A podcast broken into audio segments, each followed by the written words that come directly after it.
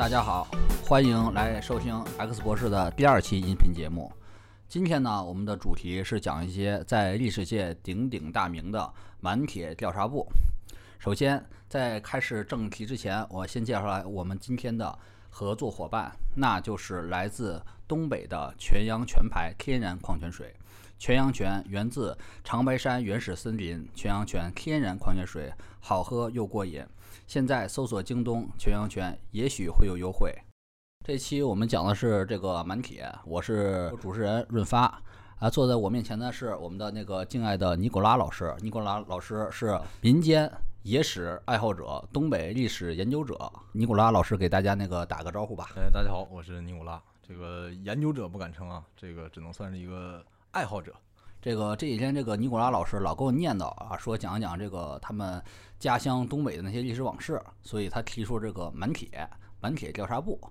哎，我这当时就很好奇啊，这满铁调查部这是什么呢？尼古拉老师可以介绍一下吗？满铁调查部可以说是在上个世纪，也就是说从二十世纪初一直到二十世纪中叶，日本在占领中国东北这段时间里面，在东亚地区建立的一个最有名的情报机构。但是如果说这个说满铁调查部本身，可能很多人不知道啊。但是我们要从它的这个源头开始说起，就是满铁，是不是应该跟大家再详细分析下，它属于一个什么组织啊？可以定义为一个现在我们类比为 CIA 的一个情报行动组织吗？不能这么说，但是它作为在那个时代日本人建立的一个情报系统，它已经具备了一些现代情报机构的一些基本的雏形，比如说它的这个任务。还有以及它的这个一些调查方式，这个跟现代的很多非常有名的情报组织，包括 CIA 啊，包括科格博呀，其实是有很多相似之处的。当然，要说这个满铁调查部本身，必须就要先说满铁。很多人说这个不知道满铁是什么，满铁的全称就叫南满洲铁道株式会社。这个组织的成立呢，其实是跟日俄战争有关系，它其实是日俄战争的一个产物。在一九零六年，也就是日俄战争结束之后，俄国战败，然后日俄双方在美国的普斯茅斯签订了一个普斯茅斯条约。根据这个条约呢，日本人就拿到了俄国人在满洲，也就是所谓的我们的东北地区的南满这一段的铁路，以及跟这个铁路相关的所有附属权益，就归到日本了。这个南满铁路的起止点呢，其实是两端，一个是南边的旅顺大连。然后一直到北边的长春，也就是后来日本人这个所谓的新京。另一条线路就是这个从沈阳到安东，也就是现在的丹东，这两条最主要的铁路线就构成了这个南满铁道的这个主干。当然，它还有一些其他附属的旁支的一些铁路线，这就是后话。但它的主干就是这一部分。那你想想，日本当时整个东亚进行扩张，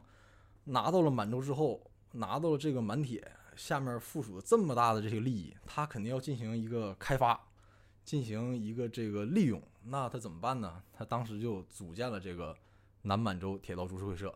这个要顺便说一句啊，这个本来在成立满铁的时候，日本想的是要把它变成一个纯粹的国营公司，由日本来进行控制。但是碍于这个条约以及当时这个国际惯例，他没有这么做，而是想了一个变通的办法。怎么办呢？就是成立了一个株式会社，就是股份公司，名义上它是一个独立的公司，但是实际上这个公司还是由日本官方控制的。怎么能看出来呢？第一，出资方，这个当时日本政府给这个满铁投资是两亿日元，在当时来说是日本在海外最大的一笔海外投资，超过他在其他所有地方，包括台湾什么这地方的投资都赶不上这个规模。然后满铁的总裁是由日本首相。来任命的，然后他平时的日常运营当中要受到关东军的直接监控，所以说虽然名义上它是一个公司，但是实际上它就是日本在满洲地区的利益的代言人。哎，但我有个疑问啊，为什么它作为一个情报机构，它的主持是是以一个公司的这种形象出现，它为什么不直接以这种陆军或者情报处的系统出现呢？哎，这一点就很有意思啊。比如今天如果说中铁。这个在海外搞了一个公司，然后他搞了一个中铁调查部，你肯定觉得这事儿非常的不可思议啊！也有可能，我会觉得下意识觉得他可能是测量一些土地啊、河流啊、矿产啊这些东西的。但是这个事儿它就发生在满铁了。因为满铁最开始成立的初衷，它就不单纯是一个简单的一个公司，它相当于是依托满铁这个公司要对整个的满洲进行一个开发和控制。嗯，那你如果一个公司要承担这么大一个任务的话，那不是一个单纯的商业公司能够做得了的。嗯他要跟这个很多地方势力要打交道，甚至要跟国际上的一些这个势力要打交道，他需要获取很多相关的这些情报啊、这些信息，这都不是一个单纯的公司能完成的。所以说，在这种背景之下，满铁也就是南满铁道株式会社成立了这个满铁调查部，也就是在满铁成立同一年，一九零六年。当然，提到满铁调查部，就必须要提到一个人，就是首任满铁总裁后藤新平。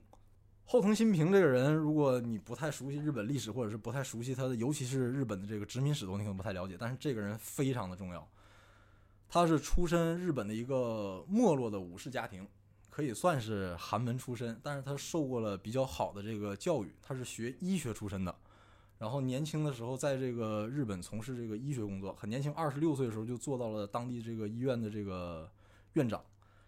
但是后来呢，这个后藤新平发迹了。他的发迹是从哪儿开始呢？从台湾开始的。我们知道台湾有一人比较有有名的这个日本在台湾的总督叫做这个儿玉源太郎。啊，对对对，儿玉源太郎在台湾任总督的时候，这个后藤新平就是他的手下。而源太郎在做台湾总督的时候，这个后藤新平是他的一个重要的幕僚，而且有一个很重要的职务，就是台湾的民政长官。嗯所以他在台湾任民政长官的时候，就积累了非常丰富的殖民地的经营经验，而且可以说他是当时世界上这些对外进行殖民的国家里面最一流的殖民地经营家。呃，一个社长会对一个组织产生这么大影响吗？一个人的这个作用？刚才我也听了你介绍他之前的履历，他是一个偏呃文科生，一个医生出身的，是个偏文人的。那他怎么能做一个这种特务头子呢？这个就要从这个后藤新平在台湾的工作要讲起来。他在台湾做这个民政长官的时候，已经表现出来非常高的这种殖民地管理水平。他虽然是一个医生出身，但是可以说管理起来殖民地来是非常有一套。比如说，日本在占据台湾的这个初期，台湾有好多这个游击队，这个包括各种反叛势力。当时的这个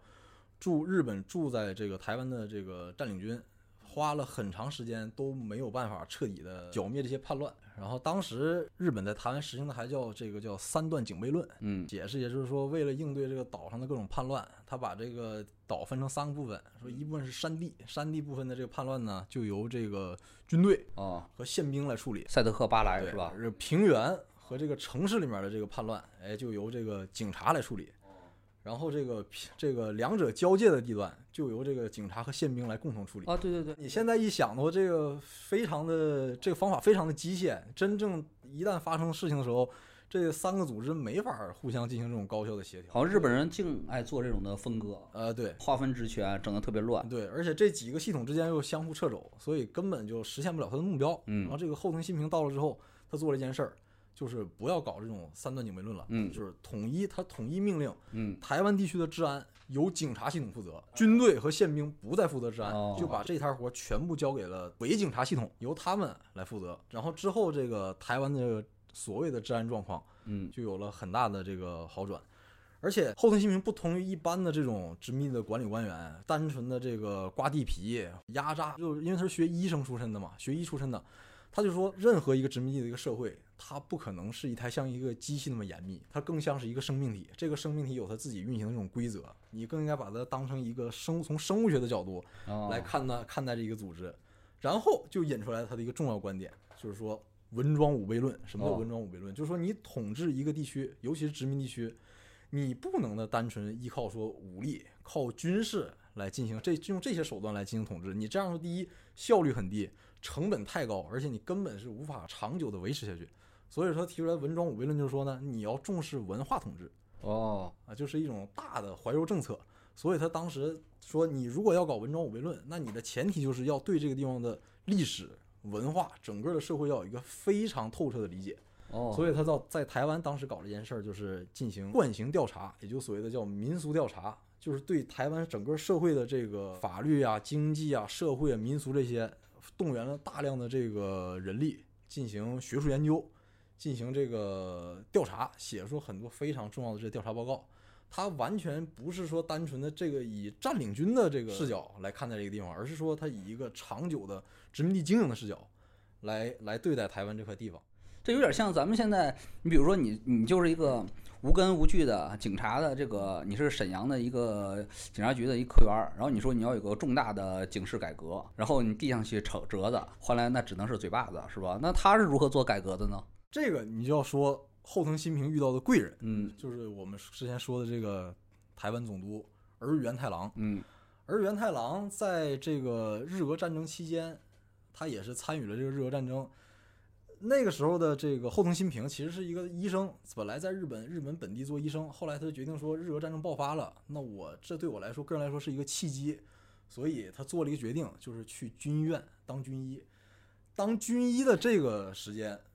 就被儿元太郎发现了，哎，发现有一个这个年轻人，这个历史的细节我是很在意的，比如说那个在黄埔军校时期，有一位青年人，那天天早上大早上五点钟就在那儿读那个三民主义啊，哇哇哇哇就读，然后校长啊就是那个常胜凯嘛，遛弯儿的时候一看，哎呀这个年轻人不得了，就咔给提拔了。这个年轻人谁？大家可以自己查一查啊，很高的一个高官儿。这个，那他是怎么俘获这种老大的欢心呢？资料里面嗯记载的比较少，嗯，没有什么特别详细的这个细节，但是他是在军医院工作的时候，直接就接触到了这个儿元太郎。嗯，你想当时那个环境，很多人大多数人来说，一打仗你肯定是要往后撤的嘛。哦，他是这个就愿意主动往前冲，在这个第一线，虽然他不是一个军人，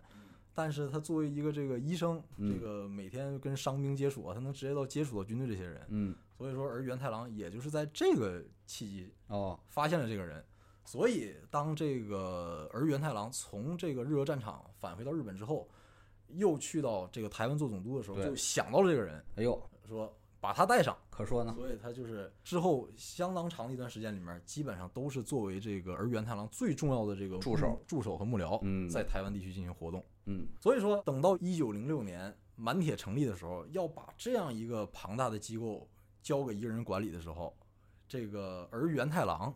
其实是满铁这个筹备委员会的其中的一个一个一个一个重要的组织者，嗯他就想到了把自己手下这个人后藤新平就要安排到满铁，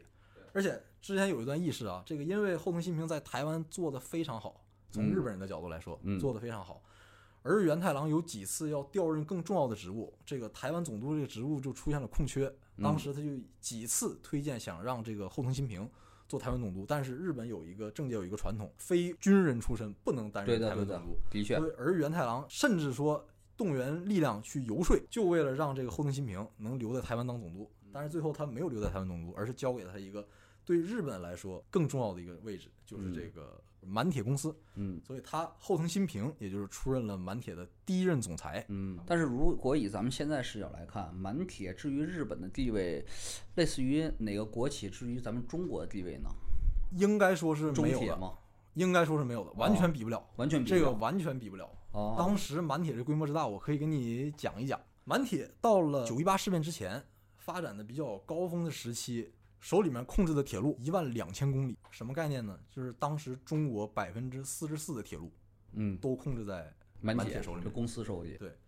而且当时的这个满铁已经形成了一个庞大的垄断组织，它旗下大概可能有七八十家这种各种子公司哈。各种行业的这个公司。它是不是还有一些投资项目啊？也负责一些各种投资啊？负责把这个企业的本儿、股本、资本的做大呀？名义上是投资，其实大部分呢还是靠这个掠夺，掠夺刮钱哈？用一些不太光彩的手段。哦这个你比如说比较它下面比较重要的买卖，抚顺煤矿，哦哦，这抚顺煤矿都属于满铁管着的哈？对，哦满铁。另外一个，比如说还有一个比较有名的，这个在日本叫昭和制钢所，哦，这个就是我们大家熟知的鞍钢。鞍钢啊，对，鞍钢当时也是这个满铁控制的这么一个公司。这个满铁是世界上当时最著名的康采恩之一。说实话，其实是它这个名字有点让我们那个限制了对它的想象，对，呃，觉得它就是一个单纯的觉得是一铁路公司。个单纯的铁路公司。所以说，当这个后藤新平被这个日本政府任命，由首相任命成这个满铁总裁的时候，那他肯定不会心甘情愿说我就当一铁路公司的老板，或者是当一煤矿的这个矿主。这是绝对不是他要要要要想的事情，雄心壮志嘛，对他这个有更宏大的目标，而且他属于那个等于说明治末期大正年代典型的那种的，就是什么呀？也不能说凤凰男，就是发生了翻天彻地的身份的变化的那种人，有点像当初日剧拍的板上之云那种的。普通的没落武士，然后一下变成帝国的重要人物、重要支柱，这种的感觉。他本人的这个成长经历非常励志。对，所以这个到后来，这个满铁，包括这个满铁调查部在招人的时候，一直贯彻着后藤新平的一个宗旨，就要凤凰男。呃，不要凤凰 男。我们的这个有个说法叫“青年人像早上八九点钟的太阳”，这句话大家都听说过。听过。这个后藤新平当年提出来说：“我招人就要招早上八点钟的年轻人。”早上八点钟年轻人，八点钟精神啊，就要招这样的人。那啥叫八点钟精神 精神呢？这说的很虚，感觉年轻啊，然后有劲儿，有有劲儿啊，斗志旺盛啊。这一点就可以在后面这个满铁调查部在进行组建的时候，你从他招募的这些人员。嗯，能看出来一些。呃，比如说你越是这种武士后代越受欢迎，或者你越是这种乡下的农民阶层越受欢迎，有这种限制吗？这个就要说到满铁调查部的这些调查员他的组成。嗯，最开始啊，这个组织只有十四个人。满铁调查部就是这个后来东亚地区可以说它是最成功的情报组织的创始阶段，只有十四个人。然后他的第一任调查部部长。正常来讲啊，如果我们说成成立一个情报机构，那你找这个情报机构这个负责人，肯定是优先找这有这方面工作经验的。对的，哪怕或者你找个军人，再不济你找个警察也是比较靠谱的。是的。但是后藤新平在成立这个满体调查部的时候，第一任调查部部长他找了一个京都帝国大学法学部的一个教授。教授，对他从开始建立这个组织的时候，你能看出来他的想法比较高屋建瓴。但是，也有人会认为那非常不切实际呀！你搞一个间谍组织，军警宪特嘛，跟社会各个阶层肮脏角落打交道的，你找一个书生，找找一个没有手里沾过脏的一个书生，那感觉是有点不太靠谱啊！哎，这个就要你要看他的后面这个人员后续的招募和培养，你就能看出来他的思路。满铁调查员一般都是具有非常好的教育背景，学的专业非常的杂，这个政治、经济、法律、商业就无所不包，嗯，非常像现在的一些情报机构招人也是，这什么专业都要，但是他只要这些名牌大学的，比如说当时的东京帝国大学、京都帝国大学这些高材生，你首先这些调查员从这些比较知名的大学毕业之后招募进来，首先要进行考试，这个所有人进入满铁必须进行一项考试，就是汉语。嗯，这个汉语考试分成一二三等，一二三等前三等都是及格的。根据你的等级越高，每月会给你发你一笔这个津贴。比如说，你如果是三等及格，每个月奖励是奖金五块。呃，当时大概说是日本卖的这个清酒一升差不多可能是一块钱哦，我可以奖励五块钱。如果那不及格，那你要么你就聘用不进去，要不然的话就是刚进去的话只能给你一个准职员的待遇。之后如果看你的工作表现，你这个。呃，可以胜任的话可以继续干，如果不胜任的话，那你可能就再见，就是这么一个情况。招募进来的这些高材生本身都是受过良好教育的，一般家庭出身可能也都比较好，而且很多人是有这个海外留学经验的。这些人招来之后呢，调查部不会把这些人直接派去做情报工作，嗯，因为他也知道你们这个大学生毕业大学生嘛，知识知识分子，你胜任不了这种工作，所以他要头两年主要工作干嘛呢？进行一个培训，怎么培训？每天就干两件事儿，早上上班之后，每个人。要分发一部分的这个外国报刊，还有这个杂志这些东西，每天你要上午花几个小时，把你认为重要的信息勾画出来，进行翻译，然后做成简报。在这项工作熟练之后，你可能就两三个小时就能完成。然后剩下来整个半天的时间，给这调查员来干嘛呢？看书，就是在图书馆里面看书。你可以接着学习。知识分子嘛，还是象牙塔那套啊？但是他学的东西就不一样了啊！哎，当时日本已经是开始整个社会向右倾嘛。军国主义思想也开始进入一个上升阶段，你有好多东西在日本你是不能看的，嗯，但是这个满铁调查部，他给这些调查员可以看的这个资料范围非常的广，嗯，最新的研究成果，对最新的研究成果，包括比如说当时呃一些共产主义的这些资料，最全的资料，如果说是莫斯科最全的话，那可能第二全的就是在满铁调查部的这个档案室里面，就是所有的这些共产主义的书，你们都可以随便看，嗯，然后。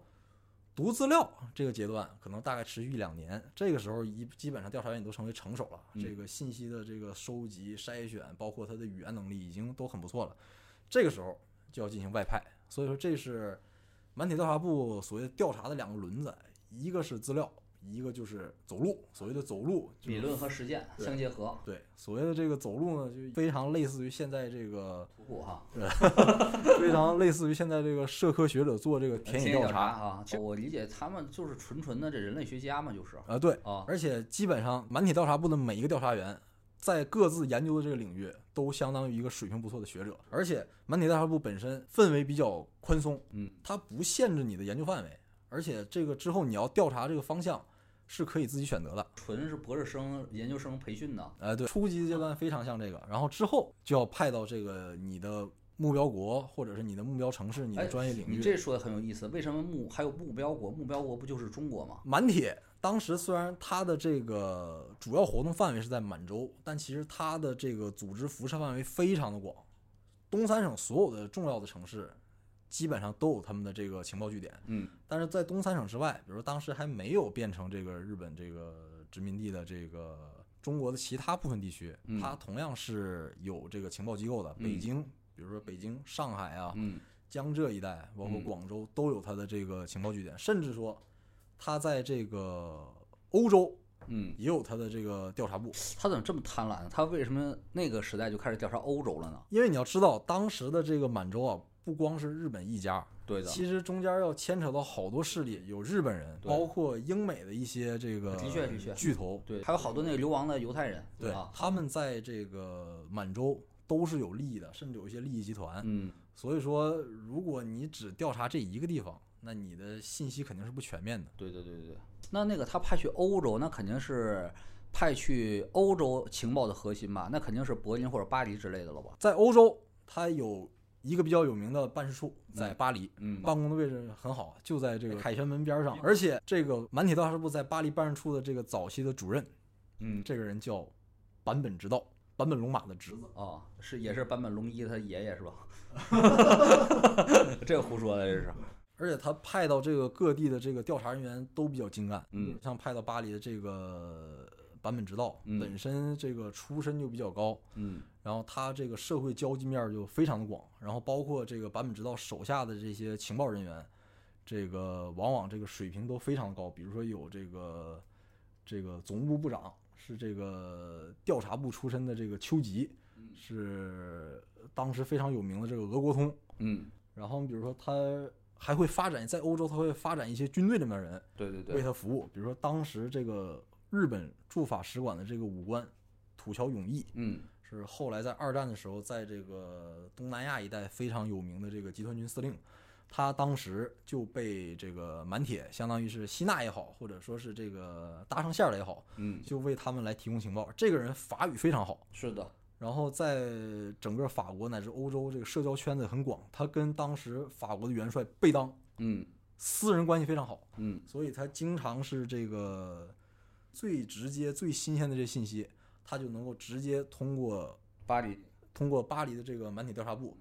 传回日本。一战年代很早期的时候，就满铁调查部相当于已经是日本最一流的情报机构了。但其实满铁是它满铁调查部，它是有它的情报调查侧重侧侧重点的。嗯，日本的这个情报系统是比较复杂，你也可以说它比较混乱，哦，它分成好多个这个好多个部分。嗯一般来讲，正常来讲，一个国家这个情报系统可能主要分两部分，对内对外嘛呃对，一部分是对内，一部分是对外。然后呢，可能一部分是专门负责军事情报这一块的。对的日本呢，它做的就比较乱。啊，它首先在这个军事情报领域里面，本身陆军部包括这个海军部，呃，陆军马路、海军马路，嗯他们有自己的情报系统。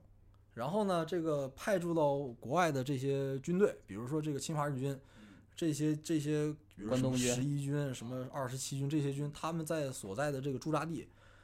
会有自己的这个特务机构。然后呢，这个外务省这外交系统，他自己也有自己的他的这个情报系统。嗯，所以说没有日本没有形成一个这个统一的情报管理机构。那也说明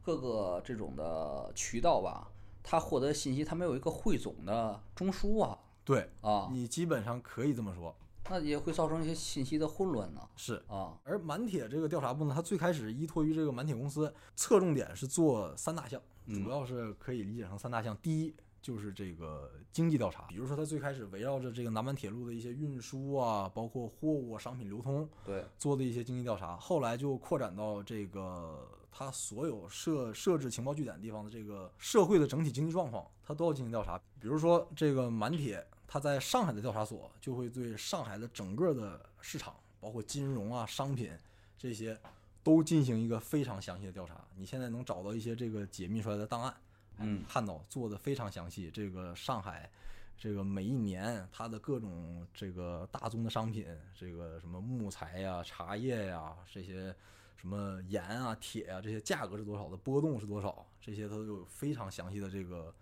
计量，还有这个统计。然后呢，商业调查里面这有一个有一个很有意思啊，因为当时大家都知道国民党起家是依靠着浙江地区的财阀，所以说这一点，这个满铁调查部也注意到这一点了，所以他当时这个在上海那一带的调查员还专门出了好多这个调查报告，就是研究这个江浙财阀的活动情况。嗯这个资料，如果你看完，你会发现他们调查工作做得非常的细致。整个江浙财团它的人员构成，它控制了哪些行业，这些行业资本是多少，包括这个浙江财阀的一些头面人物啊于洽清啊，这个张静江啊啊，他们和其他的党政要员的这些私人关系，他都在这个报告里面做了详细的这个论述。哎这个我就好奇啊，当时他是以什么身份得到这些信息呢？一部分就是所谓的他们的查资料，他通过一些公开的这个报刊啊，或者是当时的一些学术资料，他通过这个进行整理和搜集。嗯另外一部分，满铁调查部本身是有自己的密探的，他通过的就不是一些公开的渠道，可能是私下里面跟这些要人有有直接的关系，哦有第一手的这些消息来源。举一个例子，在这个江浙财阀的报告里面啊有一章叫做“近一年间上海总商会的活动情况”，这个就是上海总商会，相当于是江浙财阀平时一个比较主要的一个活动或者办公的一个据点儿。嗯那他这个报告里面列的内容详细到什么程度呢？就是上海总商会这一年所有的活动，他都一笔一笔记录的非常详细。今年包括他这个章程做了哪些修改，开会这些人谈了什么事儿。他们那个这种探听情报啊，那国民党这些名流要员也不是傻瓜，不会发现他们在窃取情报吗？他满体调查部建立的这些这些所谓的这个情报据点，你可能当时普通的中国老百姓他并不知道这地方是干嘛的，只知道那边有日本人。但是呃，所谓的这个其他的一些地方势力，包括比如国民党或者各地的军阀，其实是知道他们的身份的。嗯这一点可以有一个资料，非常的好玩儿，嗯就是在这个满体调查部的解密档案里面，有一张什么呢？叫做监察议，提供的一张表格。所谓监察议，就相当于这个满铁内部的纪检监察人员。嗯提供一张表格，这个表格什么内容呢？就是有哪些人给满铁调查部这些派驻机构送过礼。就是说那种民国的名流直接给他们送礼，对，那这是不是有点像那种《让子弹飞》里边姜文给黄四郎送礼，有点挑衅的意味啊？就知道我我知道你在干什么，所以我也送点东西来那个点一点你哎，这个不全是。啊。比如说这个有一张这个满铁调查部解密出来的这个档案里面，你会看到啊这个奉天公所，也就是满铁在奉天的这个派出机构一张监察报告。嗯这是什么意思呢？就是它内部的纪检部门，嗯哎，统计了一下这个近一段时间有哪些人给满铁调查部送过礼。哎，在这里面你就能看到有一些名字比较熟悉的，比如说袁金凯，比如说吴俊生，甚至你能看到这个张作霖本人。大帅，对，大帅本人我想知道大帅送的什么礼呢？送的是这个表格上写的是一个玉制的香炉，价值一百三十五元，一般般吧，一般般吧，有点儿有点儿但是他送礼的频率很高。嗯你要看到这张表格，你会发现他会经常有人来送礼。呃你可能会好奇说，那这个送礼到底是啥意思啊？那说明这个张作霖或者这些军阀本人其实是知道你这个满体调查部存在的。嗯你刚才说说是这个是不是一种挑衅？是啊，其实不是一种挑衅，为什点？你一下子，别这给脸个不要脸。因为满铁调查部自己说自己是啥呢？是一个除了情报以外，它是一个应酬交涉机关。哦，那什么叫应酬交涉机关？你可能这个部哈这个很费解是吧？你不就是一这个情报组织打探消息的吗？啊但是他说我是一个应酬交涉机关，这有佐证。当时的这个日本驻沈阳的总领事给国内这个外务省发电报，然后就说本来啊我们是代表日本和这个中国地方进行交涉的官方机构，但是我发现，哎，这个满铁调查部这些人嗯。这个搞了一个小据点，嗯。每天和这个当地这些政要啊、名流打交道，很多事儿都不通过官方，而且还提到了一点，说满铁调查部人员比较少，但是他这个有不设上限的招待费用，嗯。所以你就可见，当时其实不这个满铁调查部不光承担是一个情报机构，它其实也相当于是一个哎中介机构。哈拉一下关系啊。呃，对，毕竟啊有好多事情这不方便拿到台面上来说，是吧？你总不能说有问题，说我找这个领事馆、找大使馆，是但是这个不方便的话，你可以跟满铁调查部那满铁看着有点像外围的关系，可以那个周旋一下哈，啊，对不会把关系处那么僵哈。。对对，但是听你的介绍，如果我是张作霖的话，我就觉得满铁毫无威胁呀，因为满铁调查部听起来就像一帮子文人，天天这个透探头探脑，探听一些非常外围的消息，就边儿上蹭蹭，他不会直接那个搞里边儿，给我搞出一些直接的非常大的影响啊。哎，这一点就要说到满铁调查部做的调查里面有很重要的一项就是军事情报调查。嗯，你这是说到核心了，开始哈。呃，其实呢，军事情报调查本身呢，开始并不是满铁的主要业务。这个我们这刚才已经说了，它的最开始主要做经济调查，但是包括旧官调查。你刚才说的他的人文调查，我听起来就像一帮子拿经费的博士研究生来搞学术研究啊。这个可能就从这个学术角度有点意义，但是从帝国角度，这个东西就像人文出版物嘛，这像一些笔记或者说一些。就像很早以来，京都学派就开始嗯去一些云南、去西藏啊，嗯去一些台湾呢，做一些人类学的学术刊物一样啊。确实，开始做的确实这种所谓的偏向人类学或者社会学这方面的调查，嗯但是这个东西其实是和他的首任总裁近藤新平的思想是有关的。嗯他不是为了短期的对这个地方进行一个简单的剥削和压榨，他要长期对这个殖民地进行统治的话，哦你单纯靠一些你你所谓最直接的说，我刺探一些情报，或者是我杀几个人，哦我来搞这些东西，它的影响是有限的。就是哦情报这这类情报，在这个历史当中，经常是它的作用是被夸大的。但是你如果真正你想进行长期殖民统治的话，近藤新平的思想就是，那你要从根子上了解来了解这块土地你要了解这块土地，了解这块土地上生活的这个人。那听起来还是偏带着那种浓厚的文科生的情怀哈。我一定要把这块土地搞清楚，这个村儿里边有几个人，这个树里边有几只猴，这种东西都都摸摸清楚哈。呃，你说的这些，啊呃他们都摸过。哦比，如说满铁曾经做过最有名的叫三大习俗调查报告，嗯分别叫满洲、台湾以及华北这三个地方的叫做旧习俗调查报告。哦，那调查这个内容是非常的详细啊，就以这个华北旧习俗调查报告为例，它深入到了这个华北的一些村还有县。你比如说这个栾城，栾城，对，就河北一个地方，你可能没听说过吧？栾城，我知道栾河啊、栾县，现在是不是栾县？唐山那个栾县呢？栾城，啊，就到这个地应该是方，栾县啊。是中国历史上第一次这个以村庄为单位。对农村的这个整个社会经济，包进括还有它的这个民俗，啊来进行仔仔细的这个调查研究。他做了大量的查阅了大量的档案，嗯而且是这个找了当地各个社会阶层、各个方面的人，这叫过来直接进行这个口述、嗯，口述历史。你可能觉得这东西没有用啊，那比如说当地的这个民俗哦，啊，婚丧嫁娶有什么封建会道门嗯啊，你这个信什么神，嗯，平时怎么拜神、怎么拜鬼，这些东西你是不是觉得非常没有用？那我觉得倒是只能满足这个人文研究的好奇心。啊。是吧？但是其实是有用的。比如他在这个河北地区进行完这些调查之后，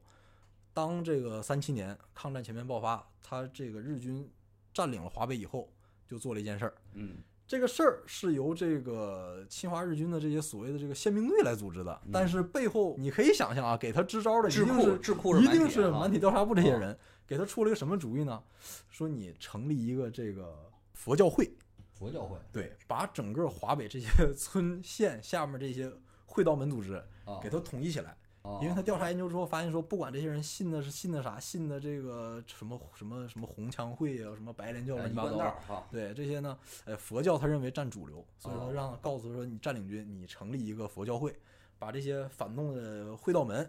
全传传一到一块儿，然后呢，给他们发点枪，以这发点大刀长矛，以以这个观音菩萨为核心，建立一个强有力的佛教组织啊。哎，对，让他们进行一下这个民间自治。哦，这个这这是一种新型的复佛外道哈。咱们上次讲的 新型以日本人组织新型复佛外道哈。还有比如说，他对这个传统的习俗调查里面嗯有很重要的一项，就是分析占领地的这些人民的这个性格。比嗯，如说这个台哎，湾这这个很重要，讲讲这个地，讲讲地狱炮，讲讲这种话题。对，啊就，是鬼日本人说的鬼子地图开地图炮啊。到底咋回事儿是吧？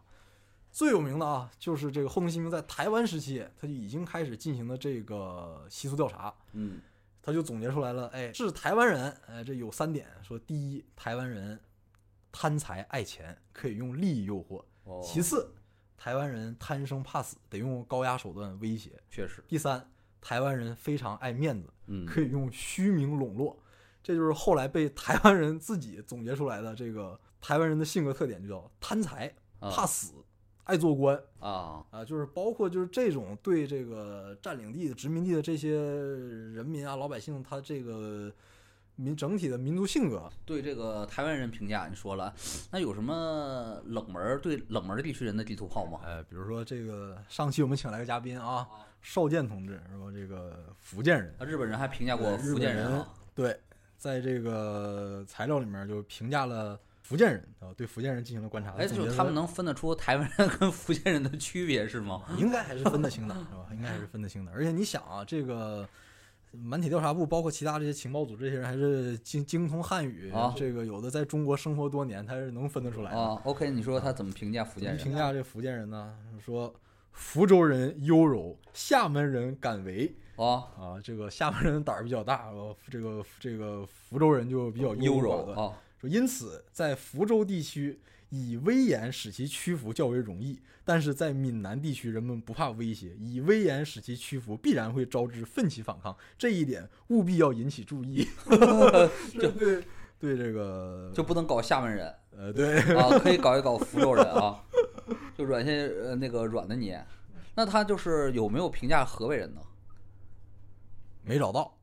没找到。我估计河北人，那那应该看看啊，有有机会借我看看，我看看他怎么评价这个，评价这个唐山秦皇岛啊，和这个保定这些人。因为这个满体调查部，它其实整个在东北殖民统治这四十多年里面，它搜集了海量的这个资料，嗯据说是有可能有五十多万多万份嗯这个调查报告，还有收集的各种资料。然后嗯说这个日本战败之后，一部分被带走了，一部分被销毁了，但是在大陆还留存了一部分，留嗯存了很多，但是发掘整理工作可能做的比较慢，有大量的这种这个资料，可能还没有被被被人找出来。嗯啊，那他现在满铁调查部这些的研究，现在还处于档案阶段，对吧？就相当于有点像就沈志华那个苏联档案那种的状态，是吧？全是原档。档案还在整理，能在能找到一些资源，但是都是这个有好多还没有翻译，都是日文的。但很遗憾，我不懂日语，所以有哦好多资料我有，但是我看不懂。，OK OK，就是当时我们那个历史系的教授们说嘛，就满铁满铁调查这个资料非常非常重要嘛。对。现在无论是你研究什么人类学、历史学啊，还有一些其他的一些地方史的资料，好多都是得看满铁的资料啊。对。啊。之前说过，这个满铁曾经做过这个三大那个旧旧习惯调查嘛，嗯其中有一个就是华北华北农村的这个旧习调查，这个到了两千年以后，这个中国的有些高校啊，包括这个社科机构，嗯。这个又做了一次，嗯。然后这个还出了这个相关的这个书，我看了啊，他说的就是要同这个满体调查部当年做的这个调查进行一个后续的延伸，哦。来看这个，呃就是说他们抗战结束之后这几十年华北农村究竟又发生什么演变，OK 然后采用的那个去的地方。啊，一样满体调查部？去的也是一样的，然后它一样的地儿这个对照的这个档案也是这个满铁调查部留下来的这个档案，那你的意思就是他们要继承满铁的遗志是吧？这个这个不能讲啊，这不能讲。啊，批判着继承，批判着调查哈，批判着延续。而且他在做这个调查的时候，有一项很有意思啊，叫司法调查。哦他需要了解这个这个中国这些地方的，比如说你的这个如何进行司法审判啊，哦你的这个司法惯例是什么样的呀？他这个东西要要进行了解。他们开始想了一个办法，就是还是老一套，就是查查资料。嗯这些调查员这个开始也是这个那时候比较早嘛，可能还是在二十年代，这个找翻阅大量的资料，自己一条条在这编，在这写，然后后来发现这工作量太大，实在完成不了。后来想了一个什么招儿？这个他们通过这密探联系到了这个，发现这个他们要找的很多这个司法这个卷宗啊、资料什么的，都在那北平，嗯。在北平的这个司法部门嗯。有保存，所以呢，他就想了一个办法，不知道用什么方法啊，这个收买了这个司法部的人，每天这个司法部的人下班儿就把这个资料拿公文包拿出来带走，然后他们这个调查员晚上抄，第二天早上这人上班再把他送回去，然后就连续抄了好几个月，然后把这个相关这个司法文件就抄来了，就用这种方法拿到这个司法调查文件。而且刚才说到这个满体调查部遗留下这些档案，还有这些资料，其实是当年他在进行调查的时候就已经建立了一套这个叫做资料卡片系统。这个其实，在没有计算机的时代是很先进的非非常厉害的一套发明。包括就到了七八十年代、六七十年代，这个史塔西嗯这个他建立的这套这个资料卡片索引系统，嗯其实就是雏形，跟满体调查部用的这个方法其实是一样的。是是是，倒不能说史塔西学他，但是大家用的只能说这套很先进的，不叫档案学、图书馆学嘛。然后呢，他们在在这个搜搜集这个情报方面、搜集资料方面，呃，有一些方法，比如说这个当时满体调查部在欧洲的这个调查人员，这个要获得一些欧洲国家的政治、经济、军事情报，用什么方法呢？他给人写信，嗯。他嗯给这个他这些目标国，他认识这些人写信，写大量的信，然后就让他们说，你当地出版了什么这个报纸、杂志寄给我，然后嗯有这个什么，比如跟气象啊、水文啊、交通啊，这个五花八门各种各样的资料，他们都是以这种学者的身份进行这种沟通和交流吧，这是他们会有各种各样的掩护身份，有的人他就是专职的，相当于就是情报机构专职的情报人员。嗯。还有一点就是满铁调查部的人特别爱买书，哦。呃当时这个尤其是欧洲出了什么最新出的这个书，你可能这个东京的人还没看到，这个满铁调查部的人就已经把它买来了。嗯有一个例子啊，很有意思，说当时有一个日本留学生在欧洲留学，英国留学，然后在回国启程之前，日本驻英国的武官哎找到他，很神秘，说我我这个有一个好东西，你带回东京给这个陆军部好康的看一看，然后一打开一看什么呢？说这个是英国军队出的兵要地志，兵要嗯地质相当于军事情报。嗯，这人一看说，哎，这两年前我在满铁调查部都大连看见过呀，看到过这看见过呀哈，然后抄的是吧？抄袭是吧？洗稿啊，日本这个驻欧洲这武官也是很惊讶，一没有想到说这个满铁调查部他这个资料搜集能力这么强。对。哎，但是我有个好奇啊，这我觉得这个情景有点搞笑，你看你能不给我解答一下？你说他去了一些调查北平啊，调查巴黎呀、但他调查比如说河北一些农村的时候，他怎么调查呀？就日本人骑个驴就进去了吗？哎，这个一般呢，这些人去，当然当然就是派几个调查员，然啊后因为当时华北包括整个中国很多地方治安其实不太好，包括嗯满洲早期也是这个土匪非常多，对他还需要。呃，派军队保护他。进到这些调查地方之后呢，他本身这些调查员是都能熟练使用中文的。嗯然后呢，他还要找当地这个向导、嗯，就找点汉奸、带路党，找一些带带路路党啊。对，然后然后他们调查的这种手段是拷打型吗？把老乡们集合在这个 打鼓场，然后都吊起来，然后拷打消息吗？嗯，你也知道，这啊满体调查部这个大多数都是知识分子是吧？知识分子还是比较文明的，手软哈，手太软哈。呃，这个手段还是比较文明的。但是啊，刚才说到了，他们其实也是进行军事情报搜集，虽然这个不是他们的专项，嗯不是他们最擅长的，但是他们也做，因为这个满铁调查部调查的这些情报，一方面要送给这个，比如说日本国内的这个外务省啊，然后陆军部、海军部这些，另外一个就是满铁在满洲的直接监督人关东军，嗯是他们的另一个非常重要的情报用户。嗯所以说，关东军如果有些时候会给他们派发指令，说我需要调查什么地方的什么什么的情报，嗯，这个由满铁调查部你们要派人过来来支援。嗯比如说，在这个满铁经营满洲的早期，关东军想了解一些北满的一些情报，嗯包括北满铁路沿线的一些水文呐、地理呀、包括这些重要的信息。他想获得这个信息，当时他们也是很难进去，因为是俄国人的势力范围。嗯加上关东军自己的这个情报人员数量也不够，素质也不太高，呃，很不高呃啊，啊 这个都是毕竟是军人是吧？对这个调查水平不太很高，所以就直接从这个满铁调查部抽调人员，组成这个侦察小队，沿着这个北满铁路向向就相当于黑龙江嗯，往北边走，进行一些这个调查，就会由他们这些人来干这个活儿。而且他们虽然都是文人出身啊，知识分子出身，但是调查这个水平还是很高的。比如说当时他说这个俄国人或者是清国人啊，就清朝人监控的比较严。他说你没法拿出来什么望远镜啊，或者是这个专业的这个测绘仪器进行测绘，但是我要完成任务咋办？他们就是用这个，比如说估算，估算哈这个我看过一个案例，他当时是调查吉林往向北的一段这个铁路沿线的一段地形状况，然后他是凡是到有水的地方，这个调查员都要这个下车到水边勘测，但是这个次数多了，这个起疑心，他就嗯每次到有水的地方就上厕所，哦，到有水的地方上厕所，监视的人就起疑说为什么你这老上厕所呀？后来都没办法，他编了个谎，他说我有淋病，这个一听到水声就要上厕所，憋不住，就用了这么招 所以说，虽然你都是知识分子嘛，但是这个在满洲这经过多年的这个摸爬滚打，这个水平还是很高的。OK OK，那他跟老乡打交道，跟这种河北老乡打交道，那他有什么什么套路和特点吗？因为你看啊，你如果你要是跟一些上流社会这个唠嗑啊，因为知识水平相当嘛，还行。那跟那种日本人跟一个农民河北的聊天儿，那感觉不亚于现在一个咱们去或者说美国美国那种学者去阿富汗呐、跟那个当地放羊的啊，交流恐怖分子藏哪个山洞里的信息一样啊。嗯一是引起疑心，嗯二是无法交流，嗯，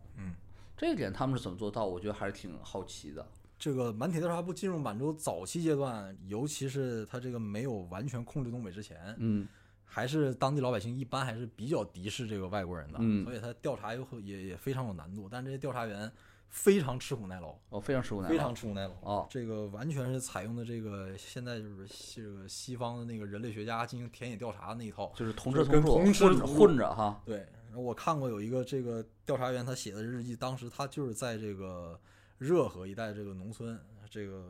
哎，这这这不就是小猴他家那个对进行这承个德那块儿吗？是吧？对进行这个啊调查工作。他说这个呃晚上被这个在床上被跳蚤这咬的这个从床上跳起来，啊然后他就跟这个手底下这个年轻的后辈，然后就说说在这个中国的农村，这个你要不能适应跳蚤，这个你就没法做调查。哦，真的是深入一线，这太苦了，这也不是在那个办公室里面这个养尊处优。哦你可以看这个满铁调查部的所有这些调查人员，没有一个是那个戴眼镜儿、脸色苍白的那个做题家出身的这个哦是知识分子，没有这样的。他出身是知识分子，但是最后经过这个系统的训练之后，就都变成一个个能进行独立情报工作的这种调查人员。哦，他的这套培养手段还是非常高明的。OK OK，那你看这些资料有没有让你觉得特别好玩、特别离奇的一些资料啊？聊点细节。尤其是我是对，你也知道我对比较玄的事儿比较感兴趣嘛。有没有关于什么宗教啊、鬼神儿啊、这个跳仙儿啊、跳跳神儿啊这种东西呢？没有，没有。没有，就唯一有的就是那个调查这个华北习俗调查报告里面，啊他会里面有有讲了一些当地的这些这个宗教啊，这这些这相关的东西。这不是要不说这日本人还是太没情趣了啊！重要是都没都没调查这些东西啊。这可能属于他的调查重点啊。农民吃什么，这也不是日本皇军调查重点呐。我觉得还是偏体现了他们，你你刚才也说了嘛，他们都报自报选题嘛，也是体现了他们个人的或者说他们这个群知识分子群体的这个趣味性吧，是不哎，是？确实，啊确实。他就觉着调查那个农民的方言这种的习俗、婚丧嫁娶有价值，调查这种的鬼神信仰哪个神儿哪个仙儿就没价值，是吧但？是对于他们来说，研究这个可能难度确实也太大了，啊，太大了哈，你可能需要再给他几十年时间。慢慢慢慢融入啊。历史没有给日本鬼子这么长时间那。倒是啊。那，当然你提到这个知识分子啊，跟这个满体大部还有这么一个事儿，嗯。就是说，因为他这个需要招的都是一些精英人才嘛，嗯，那你这个人才这种人数量其实是比较少的，对呀、所以到这个侵华战争全面爆发以后，到松冈洋右担任满铁总裁的时候，松冈洋右是著名的这个日本所谓的满洲五巨头嗯。其中的一个。他到他担任这个满铁总裁的时候，他进行了一个呃，相当于是扩编，嗯，就进入了所谓的大调查部时代，嗯。是整体全面的扩编。但是一个后果就是人才紧缺，那是不是也有点大扩招？是不是有点骗经费的嫌疑啊？他主要还是为他这个战争扩大大势力扩大啊战争了，战争已经扩大了，所以他这个确实的业务范围也也扩大也变多了，而且很多他这个活动原来可能偷偷摸摸搞的，现在对他有这个武力支持，他可以公开搞了，嗯所以他很缺人，这个所以就放宽放宽标准，凡是这个。呃，知识水平和这个能力够的人都可以进来，这个嗯就不太过问你的政治倾向，哦，所以导致出了什么事儿呢？被渗透了，就是被招进来了一大批这个日共左翼分子。哦有个故事，这是昭和十七年，嗯应该是一九四二年嗯左右吧，应该是一九四二年啊，就昭和十七年，就有一个发生这么事儿，说调查部部员山崎辞嗯职回国，在上海的南京楼举行了欢送会，嗯。席间越喝越多，最后这帮人怎么了呢？在在酒席上唱国际歌，哦。这个在当时那个环境，在日本国内是你没法想象的这个情况的，但是就出现了这种情况，而且因为他们的满体调查部的一个原则就是用人不分左右，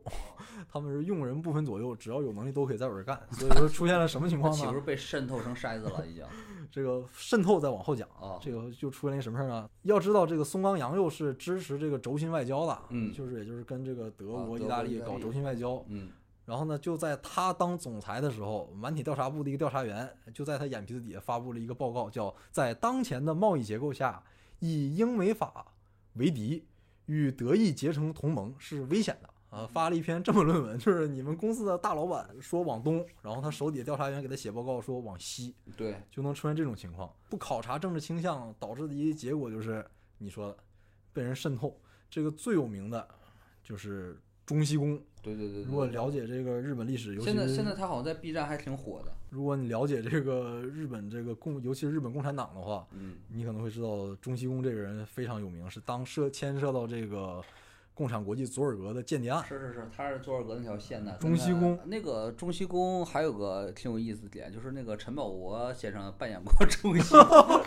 有这事儿啊？非常不像日本白景琦扮演中西宫哈。这个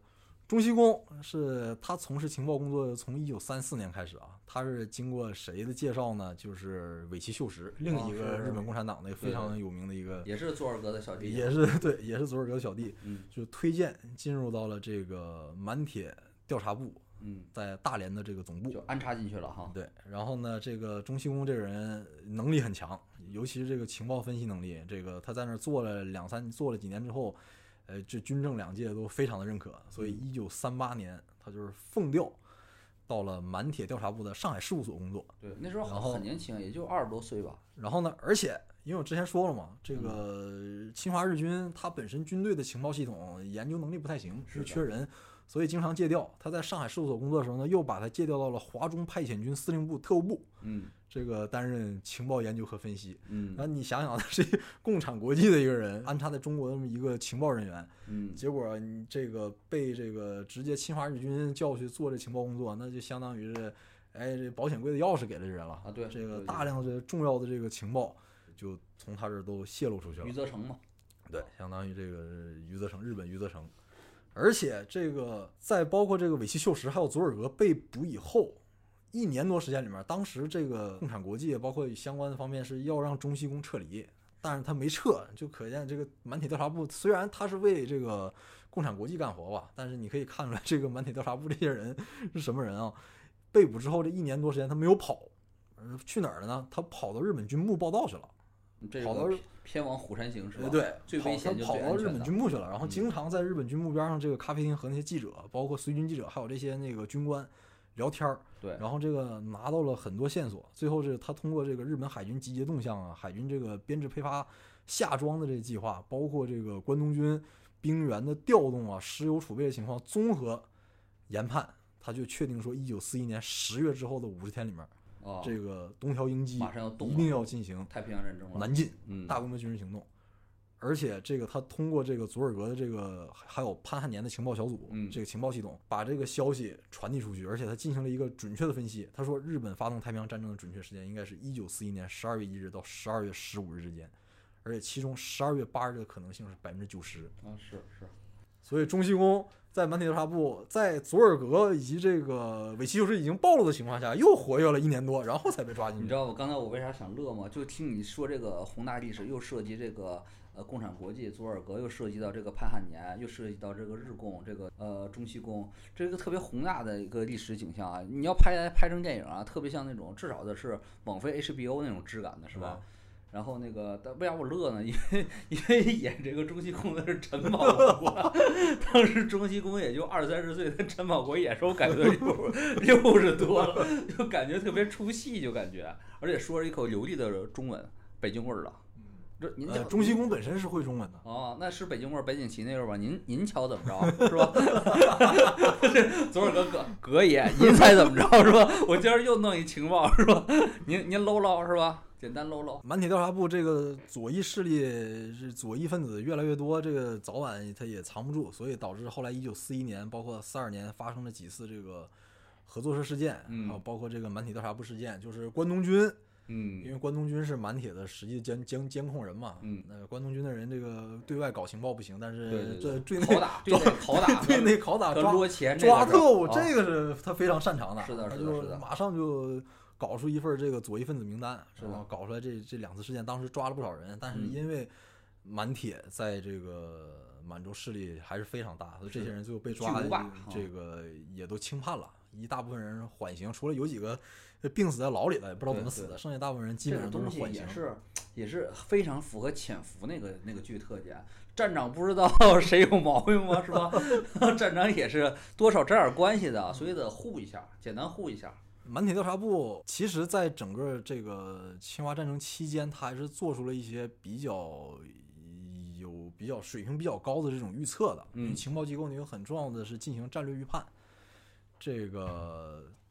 满铁调查部曾经在昭和十五年，这个出了一个报告，叫做《中国抗战力量调查》。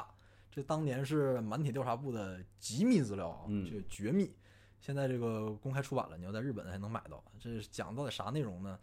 呃，你一言以蔽之，你可以说是毛泽东的 《论持久战》的补充和润色。啊，昭和十五年那是呃几几年呢？昭和十五年，一九四零年左右，一九四零年对，一九啊四，年左右。而他出这个中国抗战力量调查报告的核心结论一句话：中国和日本之间的问题已经不能通过军事手段来解决了，嗯只能通过政治方式来解决。嗯，就是仗已经打不下去了，已经陷入泥潭。而且那个你要知道，那个时间点是一九四零年、四一年左右，太平洋战争还没爆爆。发，日本刚刚在两年前拿下了南京，紧接着又拿下了武汉。对如果你在表面上看来说，哎呦，这个战事一片大大华对啊，，虽然这个武汉会战惨胜，但是在这个时候，这个满铁调查部已经就得出来结论，仗不可能再打下去了。这个满铁调查部是根据这种经济和资源这种要素分析出来的结论。对，而且你之前你说说你觉得满体调查部研究这个农村农民好像是满足个人志趣，啊，但其实满体调查部其实是相当于最早用这种现代的经济对，和这个社会学的这些分析方法来哦研究中国农村的，所以他对中国农村，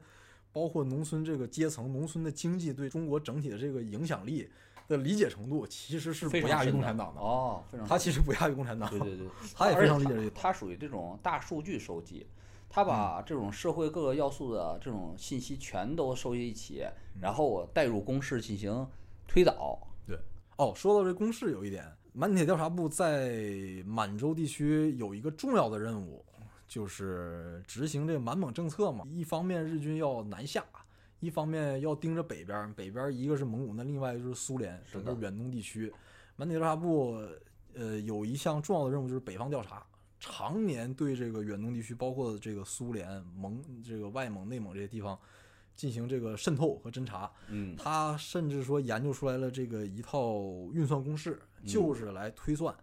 呃，远东地区苏联军队它的这个军队数量，它能够在多长时间之内调集多少军队，哦如果战争爆发的话，它的运力如何？哦，这套计算公式一直到四十年代，这个日本军部在打仗的时候用的还是满铁调查部搞出来的这套算法。对的对的，但是那个咱们那个一看一些日本别的情报机构啊，好像跟满铁它这个素质有天壤之别呀。因为这个从人员本身，这个刚才就已经讲了嘛，你招募的人员这个素质就就差的很，差距很大。而且一个好的，我的理解是一个好的情报机构，一个出色的情报机构，它的创始人、他的领导人非常重要。啊，这整个如果没有吉尔任斯基，那可能这个克格勃就是包括他这个契卡这套系统可能要打折扣。对，如果满铁调查部没有这个后藤新平，嗯，他这个最开始搞的这一套理念的话，那他可能也就是一个二流的嗯不知道什么组织。对的，对的。那其实反过来对照，也可以看国民党的这个创始人哈，国民党的 情报机构创始人哈。那其实有一点是比较怎么说呢？其实日本现代化时间到满体调查部成立，其实也不是很长时间，但是它竟然有那么一大批的呃最顶级的这种人文研究员，这点还真是挺难得的。只能说是这里面有，当然有运气的成分。嗯，如果可能没有后藤新平不当这个满铁的第一任总裁，可能也没有人建查建立这个调查部。你这英雄史观呐，这一个一个英雄人物决定了一大票历史走向啊。呃，当然是我个人的主观看法啊。哦，这个另外一方面就是，嗯，日本在开启近代化、现代化之后，它这个历史包袱比较少，嗯所以学西方学的非常的彻底，嗯所以它没有这么多的历史包袱。嗯，其实你是看了一个侧面，关于满洲的这个情报的侧面，嗯然后我看过一本书啊，是一个蛮有名的，嗯是一个意大利特务写的《日本情报机构在东北的活动》嗯这本书。嗯这本书讲的是完全不同于你讲的满体调查部另那个日本情报的另一面儿，嗯，是极端的，就是残暴啊，对，低素质。对，他们最重要的那个活动啊，就是搞钱，对，搞钱，搞钱刮地皮，刮地皮，刮的十十分之狠呐。但你你讲述这满满洲调查部啊，它真的就是其实跟任何国家都很像，它是一帮知识分子组成的，对，精英。然后他调查真的很多很多戏剧，而且那个知识分子也知道，可能对于刮钱这个东西还是有一定定的这个一点点的心理底线哈，道德底线。嗯他们觉得存在目标不是为了刮钱，嗯但是与此同时啊，满洲，嗯，就是以那本意大利人书所示，嗯，他是亲历者嘛，嗯，满洲日本你也知道，活动各种的，一是活动着各个国家的情报势力，当时满洲肯定活动着啊，苏联情报、白俄系统，还有一大堆就是欧美海外浪人嗯啊，还有呃国民党、共产党，嗯还有张家，张家没灭亡之前的张家在那儿活动，嗯还有当然还有就是日本嘛，军部嘛，嗯。当时这个满洲啊，在他们眼里既是冒险家的乐园，也是个歹徒。嗯，其实说句不好听的，所谓冒险家乐园，那不就是坏逼天堂吗？对是吧？你就能干坏事儿吗？不就是冒险家乐园吗？胆大心黑，你就可以捞一笔。是啊，嗯所以这个我刚才讲这意大利这个特务叫万斯白，嗯他是被张作霖呐，在一九二零年开始聘用的。嗯聘用搞一些就是盯盯梢，盯盯这些海外势力啊，在东北都在干啥呢？你给我盯着点儿。嗯以他的技术呢，东北活跃着好多现在人你都想象不到。嗯，比如说，当时他就技术有一个大的人贩子，嗯你你你你猜猜他是哪儿人呢？很难猜到，他是瑞典人。啊 他是瑞典人，在这儿专门卖这个白俄女人。嗯，他是以这种招聘的形式，说我们是上海的一个英国分公司，我们要在哈尔滨招一些这种漂亮的女秘书，是，然后跟着我坐船去上海，然后招了好多漂亮美人儿，然后被这个万斯白破获了，他就是拐卖人口，嗯啊，人口贩卖，卖到欧洲当性奴，就是这样的。而且当时也那个活跃着非常多的美国人、丹麦人在那儿搞毒品，嗯，在那儿贩卖毒品。以当时张作霖的这种情报能力吧，东北军的情报能力吧，完全是无法搞得定这种海外浪子、浪人在这个东北的这个潜伏活动呢搞不定，所以只能派这个意大利的打手盯梢。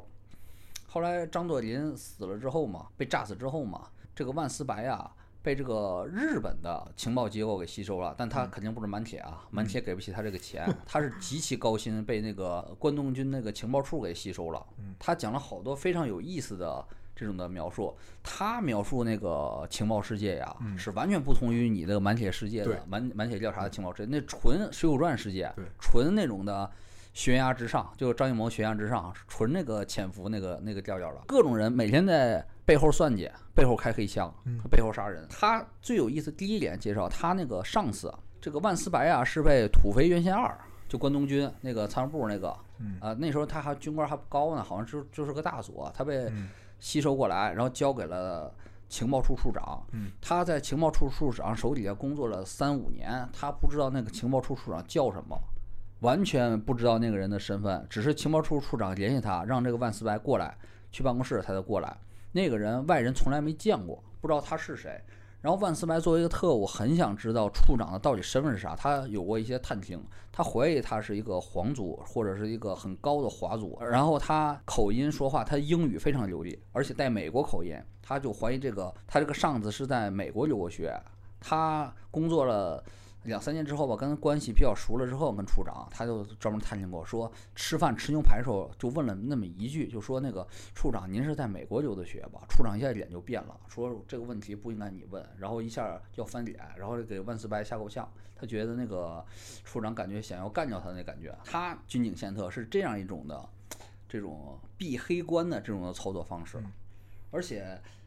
处长招募万斯白，跟他那个介绍工作那一章非常非常的精彩。嗯，他就跟万斯白这么说：“说万斯白，我知道你，你是个多面间谍，你并不想真心为我们服务，你找机会你想跑。但是我告诉你，你的家人，你家里有谁谁谁谁谁，我都知道，他们跑不了，他们既不可能向北越过蒙古高原跑到蒙古，也不可能那个渡海，呃，从大连逃跑，这是不可能的。而且他第二份儿他掏出来另一些资料。”是万斯白，就是来一九零那个一几年来中国之后，到一九三几年所有的履历表，跟谁见过面，是谁的下线，干过什么脏事儿，啪把所有资料里边说你的东西我全都知道啊，你不要想着那个逃跑，然后就可以把他所有的直白的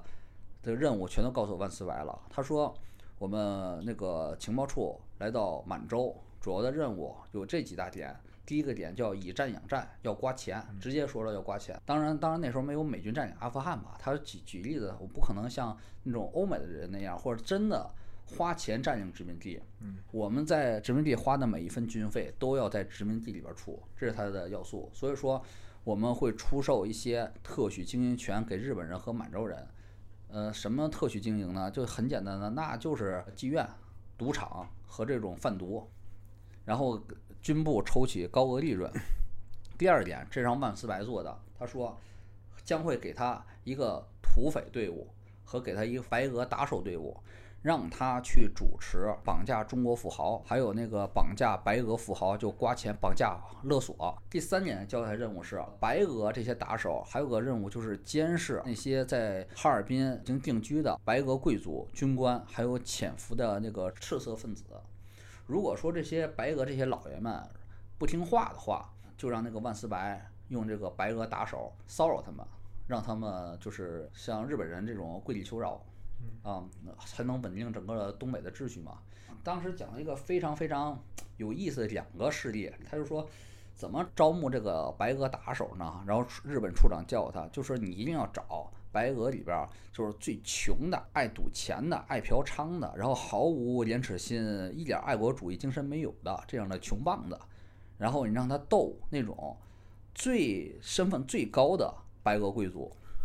比如说当时有个白俄贵族身份最高的是一个，在一九他是一九三零一九三一年那个人已经八十四岁了，他当时是旧沙俄时代的阿穆尔省省长。是高官，而且是旧贵族，非常非常牛的老贵族。然后那个他就是不买日本人账嘛，说日本人要搞他嘛。然后他就派白俄的这种打手，刚开始他没用白俄打手，刚开始用的是个宪兵队，宪兵队就找茬，宪兵队说要去传唤他。这个俄国老头直接带着日本天皇发给他的勋章，应该是那个明治天皇发给他的勋章，因为他访过日，他以前。但那个勋章就是说，这是你们天皇给我的勋章，然后是，然后那个宪兵队一看，就就只能是鞠躬了，是吧？啊，斯密马塞了，只能是只能闪了。然后日本人说，你带日本人天皇勋章是吧？那 OK，我让白俄人搞你。你知道白俄人怎么搞他吗？白俄人天天就是说那个老头儿偷东西，说这老头儿就是通奸，然后把他告到那个满洲的法院，然后老头儿出庭的时候，那些那个白俄泼皮就是骂说这老头儿天天在家撸管，这老头儿天天嫖娼，这老头儿天天吸毒，这老头儿天天就是偷鸡摸狗，然后就疯狂辱骂这个老逼，就这样骂，就是拿俄语骂，然后那个觉得能把这种手段能把这老头逼自杀了。那老头就是还真的挺有托尔斯泰那种的风度的。然后别人问他，那个法官问他，那个老头儿，你觉得他们的指控怎么样？他就说：“我为这些孩子们感到可怜，他们每个月只从日本人手里拿三十五块钱的这个报酬，然后去去对他们的祖国的人民和那个祖用自己祖国的语言进行这么下流的这种的语言，我为他们感到那个痛心和痛苦啊！是不是有点儿那个彼时彼刻，是不是有点像这个，是吧？呃，是不是有点对照的感觉？这个。”啊，此外这本书啊，跟你这个是完全反面世界。还有什么呢？它是一个多面间谍的世界。日本人雇佣的外国人也很多，就是大家全是双面间谍。这里边的万斯白至少是个三面间谍，嗯，因为他公开给日本人做事儿。一方面呢，他从那个一些白俄的人手里边也拿了不少好处，嗯，然后他那个可能还跟一些比如说那个国民党之类的。甚至一些那个张家这种的残残部，还有一些那个东北那种的那个抗日组织都是有联系的。他是个多面间谍，所以最后他被发现有不对的之后，他也能够通过各种势力，他逃出了满洲，逃向了这个上海。嗯，他比如说他经手了一个特别传奇的一个事儿，他们那个处长啊，导致他那个。敬爱的处长啊，尊敬的处长，一直不知道名字的处长下台一个事儿啊，是那个叫李顿调查团。嗯，因为九一八之后，个国联就觉得日本人这个事儿搞过了嘛，要过来调查调查咋咋回事嘛，是吧？然后他们那个情报组织最重大的一个事儿，这这这个情节特别像潜伏，一定让李顿调查团来到哈尔滨之后，不能跟当地的东北老百姓真正有接触，一定给他伪造一个虚幻空间。然后万斯白就负责盯梢，一点事儿就找一些那个人嘛，就看着那个马迭尔宾馆，哈尔滨的马迭尔大宾馆嘛。呃，李顿调查团刚下火车到哈尔滨就出茬子了，就是在日本宪兵队里边潜伏了一个朝鲜人，他是已经规划日本籍了，他的朝鲜名叫金谷，但是他已经很早规划日本人了，而且他已经在日本的宪兵队待了七八年了。那个李顿调查团一下火车，这个金谷突然就是往他那个人群里冲，往调查团冲。他刚冲了三五步就被宪兵队给摁住了，然后李顿根本就没看着这个人动换都，这个人已经被摁住了，然后就立刻就是送到那个特务处审讯去了。万斯白的他处长嘛，觉得这事儿太大了，处长亲自审问这个金谷，万斯白旁边看着。然后一直就拷打嘛，就你能想象，就拔指甲呀，把那个手和胳膊一寸寸的给都给掰断了，是吧？然后就问是谁指使他的？金谷这人特别硬啊，铁汉，就说就我一个人，一个人怎么说不说？然后那个处长一贯温文尔雅，处长像日本贵族风范处长，还有点忧郁的处长一下发狂了，拿了个钢笔，就生生的把金谷的只眼睛给挖下来了。就给戳穿了，给挖下来了。然后那个金谷也是一句话没说，这就这样的。然后就是折磨了两个小时，就在那个特务处那个外边就给枪毙了，给埋了。然后后来那个万斯白看他金谷那个告状书啊，其实也没说什么，就说了你们国联来调查满洲，你们也调查说那个我们朝鲜，我们朝鲜人非常想独立，就是就就说了几句话，然后就这么。无声无息的，在历史上，如果不是万斯白记录，没有一个人会记得有个人叫朝鲜人叫金谷，然后被人挖了眼睛就打死在那儿了，就这样的一个故事。然后处长会觉得他们防范李顿调查团呐特别成功，说李顿那帮英国爵士就帮傻帽，就是天天啥也不知道。然后，然后那个处长以为自己完成任务特别特别好，因为他们。已经枪毙了十几二十个这种的要送信的什么中国人、朝鲜人什么什么都被杀了很多。他觉得李顿调查团根本没接触过什么他们安排人之外的人。但是李顿回那个国联之后，立刻做报告说日本人在压迫满洲，日本人是非法侵略。他已经私下接了一千多份信，你知道吧？就在那个日本这种情报机构解密底下，在哈尔滨接了一千多封信告密状，然后这个。事儿暴露之后，处长立刻就被撸了下来，处长一下慌了。处长当时让那个万斯白跟他一起剖腹自杀，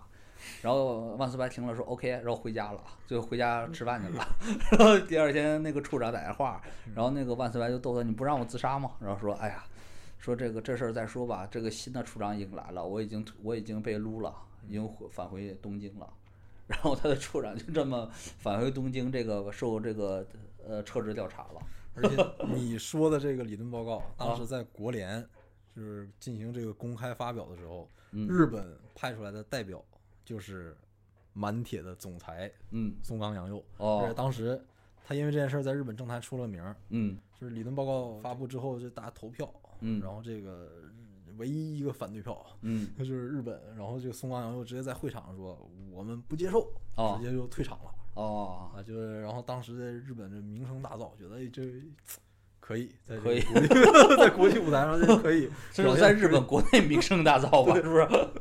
松冈洋右，啊，哎，那还有个点就是，你刚才说了嘛，以满铁调查部视角，那里那个张作霖的火车案，他有什么新的说法吗？哎，这个如果有人跟你说啊，说这个张作霖的皇姑屯事件，就是老这个老张被炸死这件事儿，嗯甚至是后面的九一八事变，如果说跟一个铁道公司有关的话，嗯你肯定觉得这人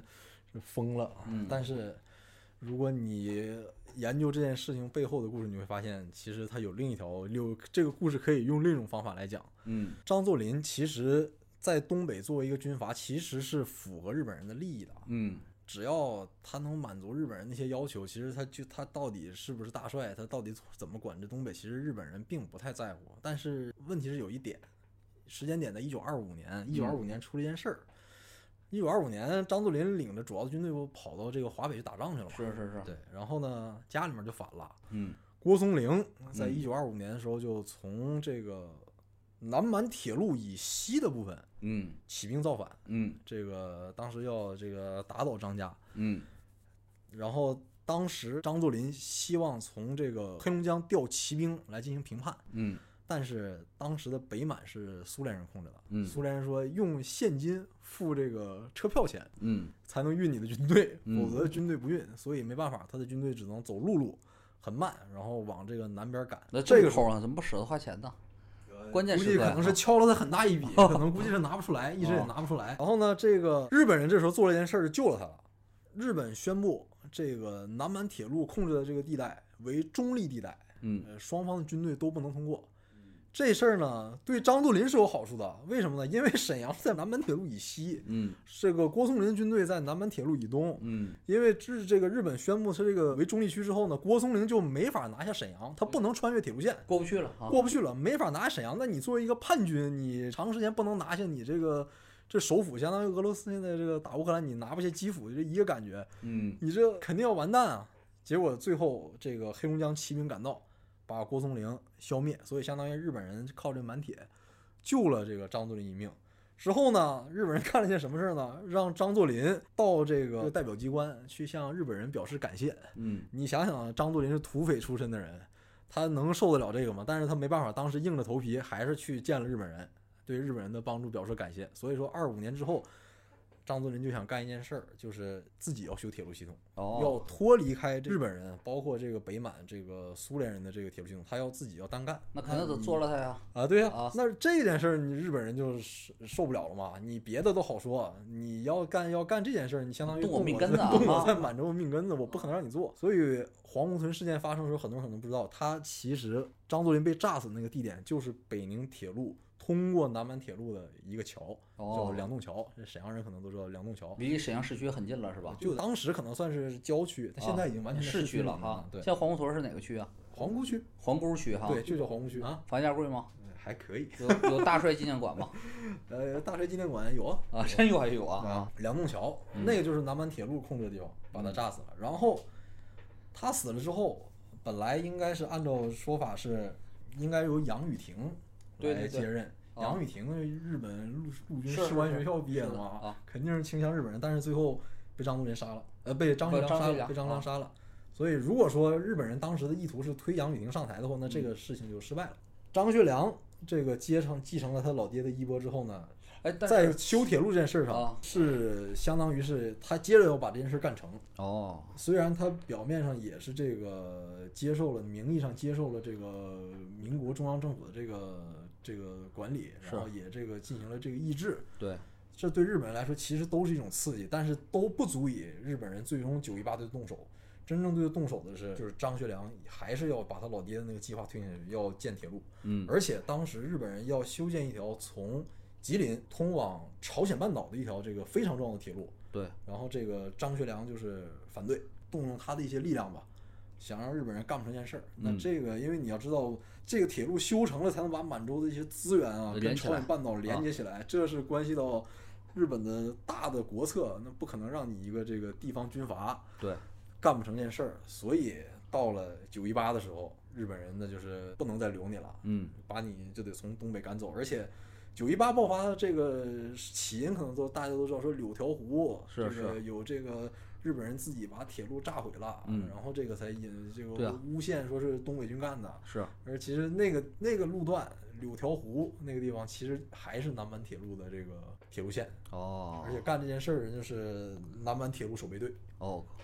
就说东北的当时的历史命运就离不开这条铁路了对，啊，你可以，当然这是从从这个角度来讲啊，你就哦是相当于给给大家提供另一个视角来看东北当时那几年发生这些事情。其实那个关于皇姑屯啊，就我万思白那本书啊，它也是你说是宏观的比较宏，他说是细节，嗯。结论是一样的。嗯。你知道现在有好多阴谋论嘛，说这个张作霖黄姑屯儿啊，有的说是这个苏联人炸的，有人说还是，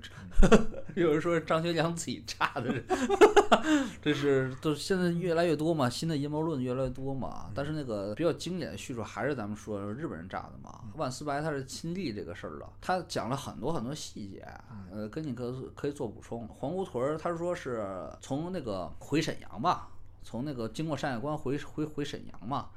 然后路上那个，呃刚刚你刚刚说那个那个吴俊生，就是、呃黑龙江都督，然后也上车了，老哥俩就在一个车厢里待着呢。当时，那个车厢里边还有个日本军事顾问，嗯忘了叫什么了，还离沈阳到站还有十分钟的时间。嗯然后那个日本人起来了，说那个换换身衣服啊，那个上个厕所。十分钟之内，他疯狂的往车尾跑，往车尾那个钻一厕所里去了。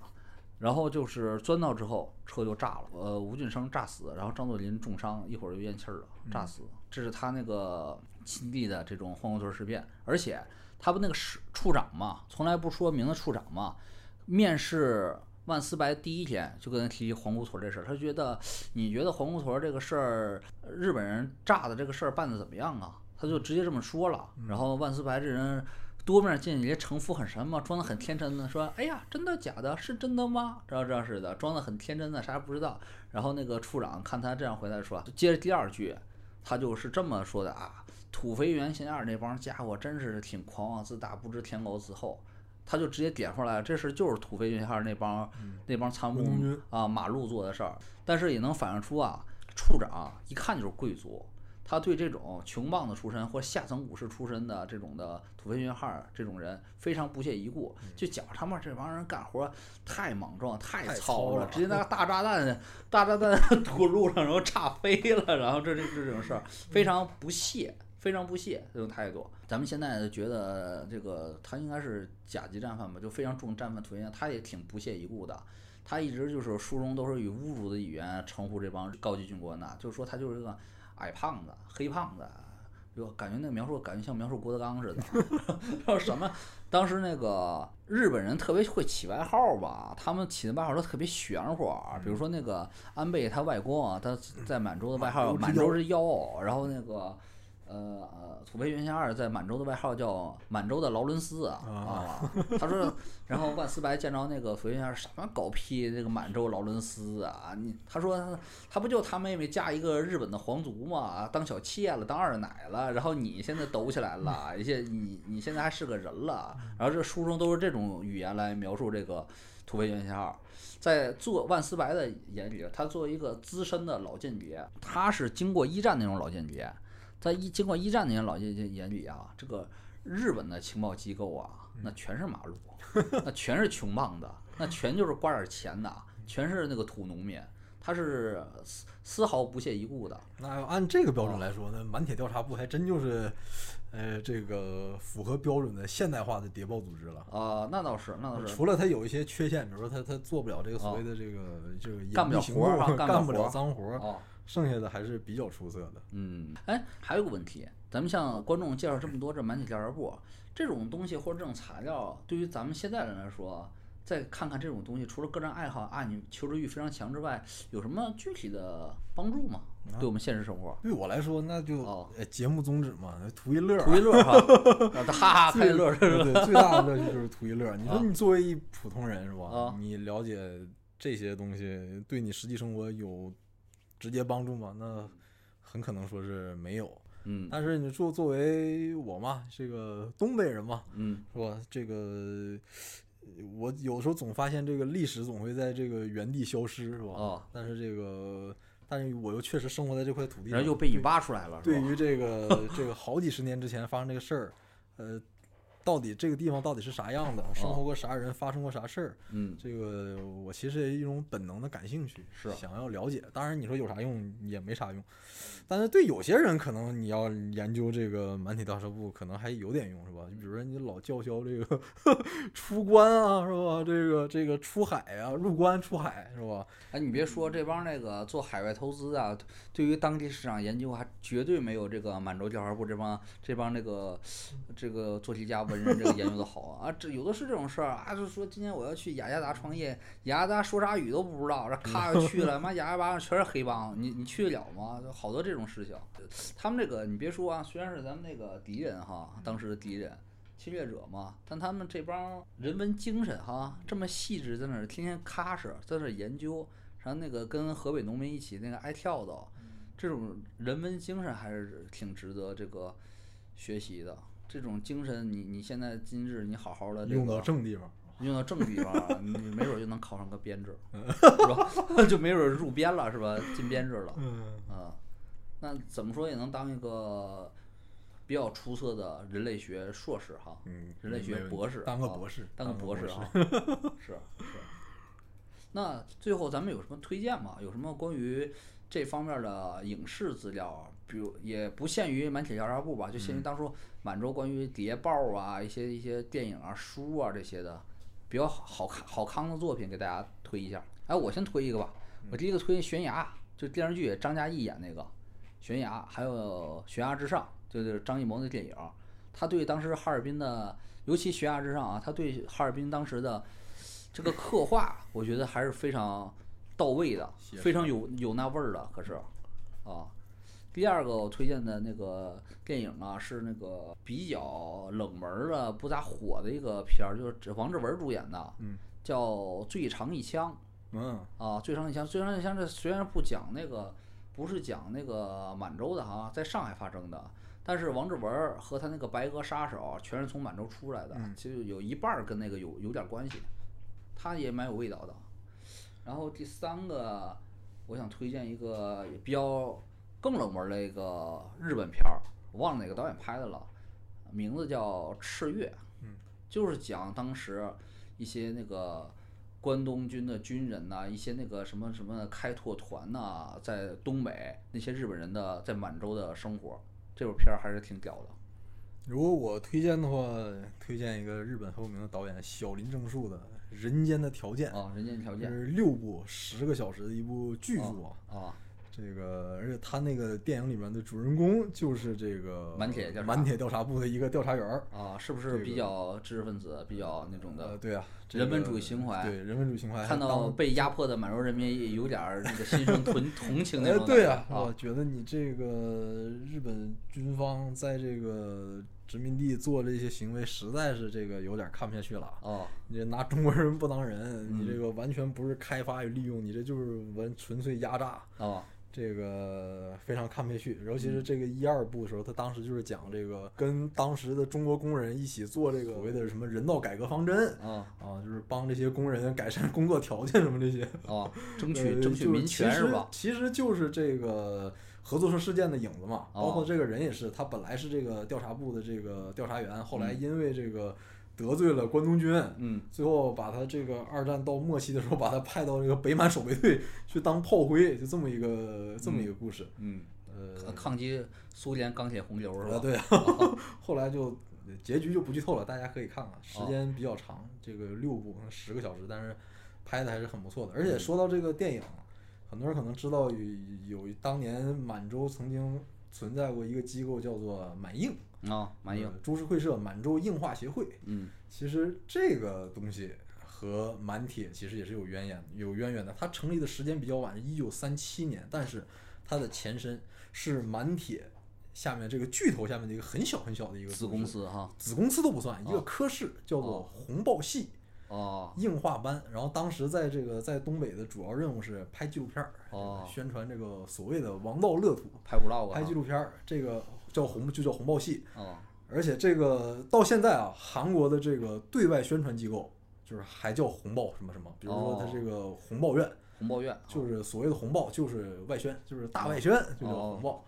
然后这个是到了这个三七年之后，也就是全面抗战爆发以后，日本人才想到说，那你把这个红报系扩充一下，把 咱把它做成一个你不会推荐观众看个满映时代电影，做成一个做成一个这个电影公司，啊然后才有了后面这个。呃，满映现在可能很多人其实不知道了，但是在当时，其实，在东亚地区也是非常厉害的这个影视制作机构。是而且他这个这个最主要的负责人，这个甘破正彦，是嗯当时这个满洲国民政部警察警警务部的这个司长。如果你看过那个电影《末代皇帝》，里面就是坂本龙一客串的那个绅士，就是这个干破正彦坂本。龙一可算出来了，这就是客串这个绅士，就是这个干破正彦，然后嗯包括当时中国非常有名的女明星李李香香兰就是她这个一手捧红的，李香兰包括这个满映。